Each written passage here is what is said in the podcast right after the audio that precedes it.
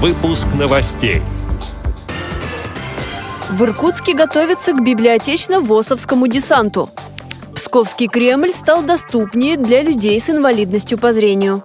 В Татарстане начались реабилитационные курсы для слепых и слабовидящих людей. В Институте Реакомп в Москве идет обучение по проекту «Доступное тифлокомментирование. Столица». Далее об этом подробнее в студии Анастасия Худякова. Здравствуйте! Самым читающим регионом по итогам прошлого года признали Иркутскую область. Она получила звание «Литературный флагман России». В конкурсе участвовали 82 региона. Жюри оценивало проекты и достижения. В Иркутской областной специальной библиотеке для слепых примерно две с половиной тысячи читателей. Они не только читают книги, но и участвуют в различных мастер-классах. О проекте «Библиотечно-ВОСовский десант» рассказала директор Валентина Лаптева.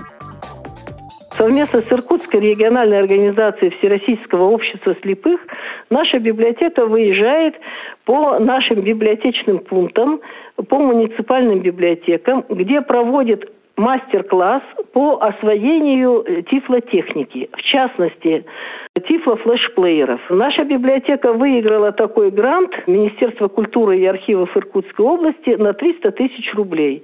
Но она выиграла на три года, и каждый год, вот, значит, 19 20 21 год мы будем получать по 300 тысяч, на которые мы сможем, конечно, съездить, э, значит, на нашем транспорте, э, чтобы провести мероприятия в отдаленных населенных пунктах Иркутской области.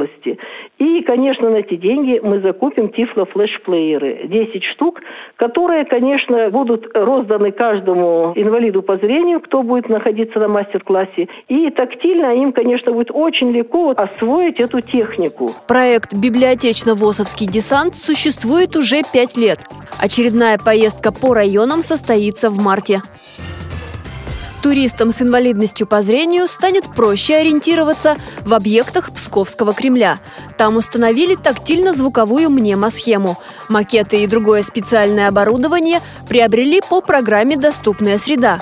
Отмечу, что Псковский Кремль – исторический и архитектурный центр города. Его главная достопримечательность. По итогам проведенного конкурса в 2013 году знаменитая крепость вошла в десятку символов России.